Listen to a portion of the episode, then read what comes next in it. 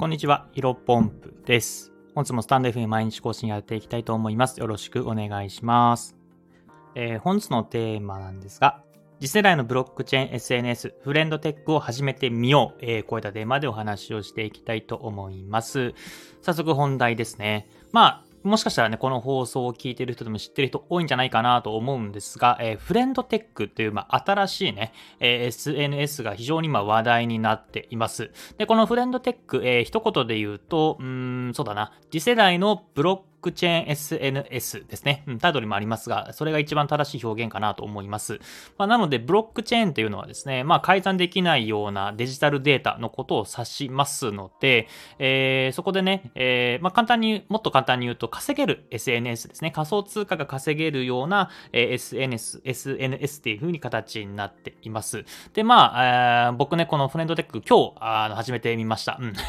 で、まあ、始めたきっかけはね、まあ、イケハヤさんっていう、えー、ビジネス系インフルエンサーの方なんですけども、まあ、イケハヤさんはね、もうすでに NFT とか、えー、ブロックチェーンとか、まあ大、日本の第一人者といっても過言ではないようなレベルの人なんですが、まあ、その方がね、えー、 Brain という、えー、その、まあ、ノートのようなプラットフォームでですね、まあ、えー、 friend.tech の始め方っていう記事をね、えー、書かれておりました。その記事を見て僕も始めましたので、そうだな、そのリンク貼っておきます。一応ね、無料と有料の部分が分かれているんですが、無料の部分でね、始め方が、えー、分かりますので、全然買わなくても OK です。で、もし、もちろん僕はね、えー、イケハヤさんの、まあ、感謝の意味を込めて購入させていただいたんですが、980円かな。で、980円見ると、後半の部分も、えー、見れる。まあ、池原さんのね、これからのフレンドテックだったりとか、まあ、フレンドテック、インフルエンサーじゃない方がどうやって稼ぐのか、みたいなところをね、えー、しっかりと書かれておりましたので、まあ、好きな方は、えー、購入してチェックしてみてください。そのリンクも貼っておきます。でね、えっ、ー、と、このフレンドテックなんですけど、もうちょっと深掘りしていきたいと思うんですが、まあ、例えば SNS なんですが、うん、どういった SNS かというとですね、まあ、テキストコミュニケーションが主な、えー、機能かなと思います。ただ、まあ、これね、リリースしてからまだ1ヶ月なんで、めちゃめちゃ UI というか、えー、UX、まあ、そのデザインというか、使い性、性能的にも、えー、めちゃめちゃあんまよあんま良くないですね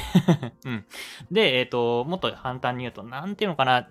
自分のオンラインサロンを、えっ、ー、と、ブレンドテック上で作れるようなイメージかな。例えばツイートを、ツイッターって普通にみんな見れるじゃないですか。でも、えお金を払った人、え、自分自身のキーって言いますけど、鍵なんですが、鍵、え、キーをですね、えー、と、持っている、えー、持っていない、持っていないと、え、自分のそのツイートというか投稿が見れないような仕組みになっていきになっています。で、そのキーっていうのが、えー、仮想通貨。えー、今回で言うとイーサリアム、イーサという仮想通貨ですね。えー、これで買えるような仕組みになってきておりまして、うんと、買う人が多いとですね、どんどんどんどんそのイーサ、えー、キーの値段が上がっていくようなイメージです。例えば、うん、そうだな。10人、えー、例えば僕のキー、えー、ヒロポンプのキーが欲しい人がいたとしたら、最初の1人目はですね、0.01イーサぐらいで、まあ、ものすごく安く買えるんですけど、多分10人目ぐらいになると、10人目に欲しい人になると、多分0.1イーサとか、多分それぐらいの価格で買うことになるんですね。だからまあ、早めに買った方が早く、えー、安く手に入れられます。で、そのキー、鍵はですね、自由に売買することができるんですね。で、だから極論言ってしまうと、じゃあ例えば0.1イーサで、えー、僕のヒロポンプのキーを手に入れたとしましょう。で、僕のね、えー、その投稿、一応ね、あの、Hello, my name is ヒロポンプって書いたんですけど、英語向けなんでね、英語の、えー、SNS なんで、まあ、そこら辺を投稿しているんですが、じゃあ仮にね、僕のヒロポンプの投稿見なくてもいいやってなった時に、まあ、そもそも0.1イーサで買ったものが、えー、値上がりしていて1イーサになってる可能性もあるんですね。でそのまま0.1イーサだって買ったものを1イーサで売ることができたら、えー、と、例えば0.9イーサかな。もちろん手数料がいくつか抜かれると思いますけども、まあ少なくとも0.8イーサの0.7イーサぐらいは、えー、儲けられるんじゃないかなと思います。まあ、そんな感じで、えー、と、一応ね、1イーサが25万円ぐらいなんで、もし仮にですよ、仮にですけど、0.1イーサから、えー、1イーサに値上がりしたら0.8、まあじゃあ仮に0.8イーサ手数料抜いてね、0.8イーサ儲けられるんだったら25万かける、えー、8、0.8だから約20万円くらいかの粗利というか、まあ儲けが出るような形になっています。でも、このね、またフレンドテックのまた面白い仕組みが僕のヒロポンプ、このね、自分自身のキーを売買されることによって、えー、5%かなの手数料が自分に入ってきます。で、一応だからさっき言った簡単な例で言うと、1イーサで例えば売買、A さんから B さんに、移った場合は、その1イーサの0.5%なので、あ、5%, 5なので、えっ、ー、と、いくつだ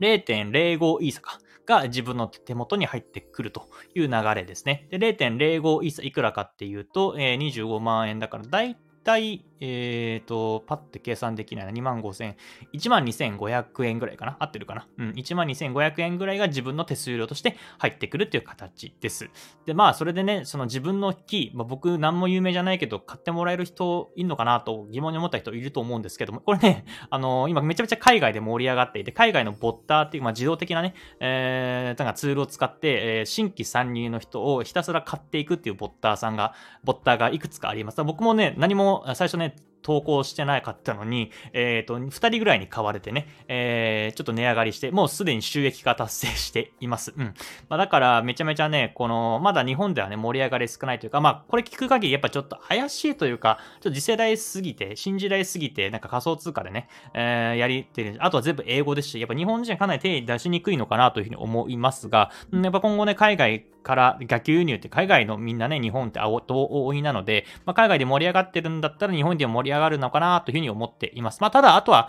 単純にこういった新しいもの僕もめちゃめちゃ好きなんでね、えー、ちょっとやってみて、触ってみて、えー、どんなもんかっていうのを確かめているっていうような状況です。うん。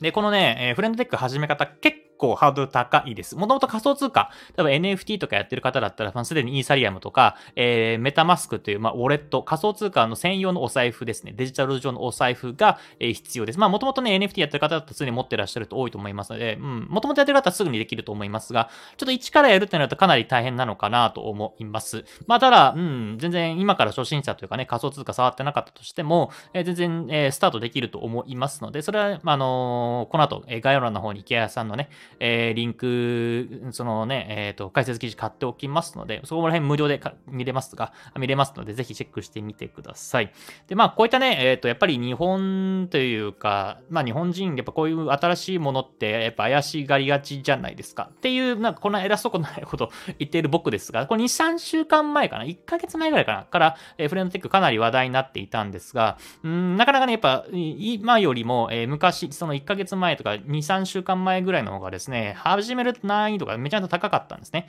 さっき言ったようにイーサリアムって今現時点だったらイーサリアムって仮想通貨さえ持っていればすぐ始められるんですけども、えその前はね、そのイーサリアムをなんかブリッジって言って、なんか違う、え仮想通貨に両替をして、その両替しないと、え始められないみたいな、若干ね、2個、2、一手間二手間ぐらいね、必要だったんで、ちょっと僕さすがになんか怖いなとか、えー、ちょっと難しそうだなとか、あとは、まあそこまでは話題になってるのも思わなかったんでね、えー、っと、一回ね、様子見てたんですけど、まあやっぱここのタイミングで、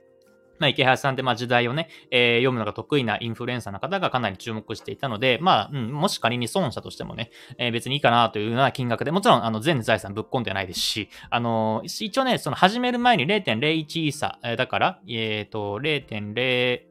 0.01イーサだから2500円ぐらいか、が、えー、必要になります。もちろんこれは預けてるだけなんで、まあもちろん取り戻そうと思えばすぐ取り戻せると思いますけども、なんで初期費用がかなり、かなりか、まあ、2500円くらいか、まあ、かかってしまいます、そこら辺ね、えー、注意ご、ご注意ください。まあ、ただ、うん、仮にまあそれの、ね、0.1イーサがなくなったとしても、うん、さっき言ったように、えー、と、損はしない、損はしないというか、まあ別になくなってもいいかなと思ってます、最悪ね。で、あとは他にもね、えー、僕自身まだ始めたばっかりなんで何とも言えないんですけども、他の、えー、方のキー、そういうこのインフルエンサーの有名な方、キー、例えば0.1イーサとか0.05イーサぐらいで、えー、売買されているので、そこら辺のキーを買ってね、まあそれをね、仮にも、0.1じゃ0.1イーサで、えー、2万5000円で買ったら、まあすぐね、その、キーが値や、値下がりしてしまったりとか、それで損してしまう可能性も全然あると思うんですけど、まあ逆に、うん、それで損したら損したでいいのかなと思っていますが、まあちょっとさすがに一番最初0.1イーサで買うのはちょっとね、もう、うん、怖いので、まあ0.01とか0.05ぐらいでね、売買されてるキーを買って、ちょっと様子見たいなとも思っております。またこの、ね、進捗ね、ありましたら、えー、ぜひね、またこのスタンド FM でご紹介させていただきたいなと思いますので、まあ、まずこの放送を気になったら方はですね、ぜひ始めてみてください。で、まあ、この後ね、エアドロップって言って、えー、フレンドテックをね、始めてた人、使ってた人に関しては、えー、無料でお金というか仮想通貨が配られる可能性が全然あるというようなことを、えっ、ー、と、日谷さんもおっしゃっていました。まあ、1年前か、1年、2年前かな？えー、1年半前か、ステップンっていうね、めちゃめちゃ話題な、あのー、仮想通貨ゲームがありましたけど、やっぱあれを言うのもバブルでね、めちゃめちゃ一気にさ、1日歩くだけで8万円ゲットしたみたいな感じもありましたもんね。まあ、そこら辺もね、えー、かなり盛り上がってくると思いますので、フレンドテック引き続き僕はウォッチしていきたいと思いますので、えー、気になる方は概要欄の池原さんの、えーと、えー、フレンドテックの始め方、ぜひご覧になってください。以上です。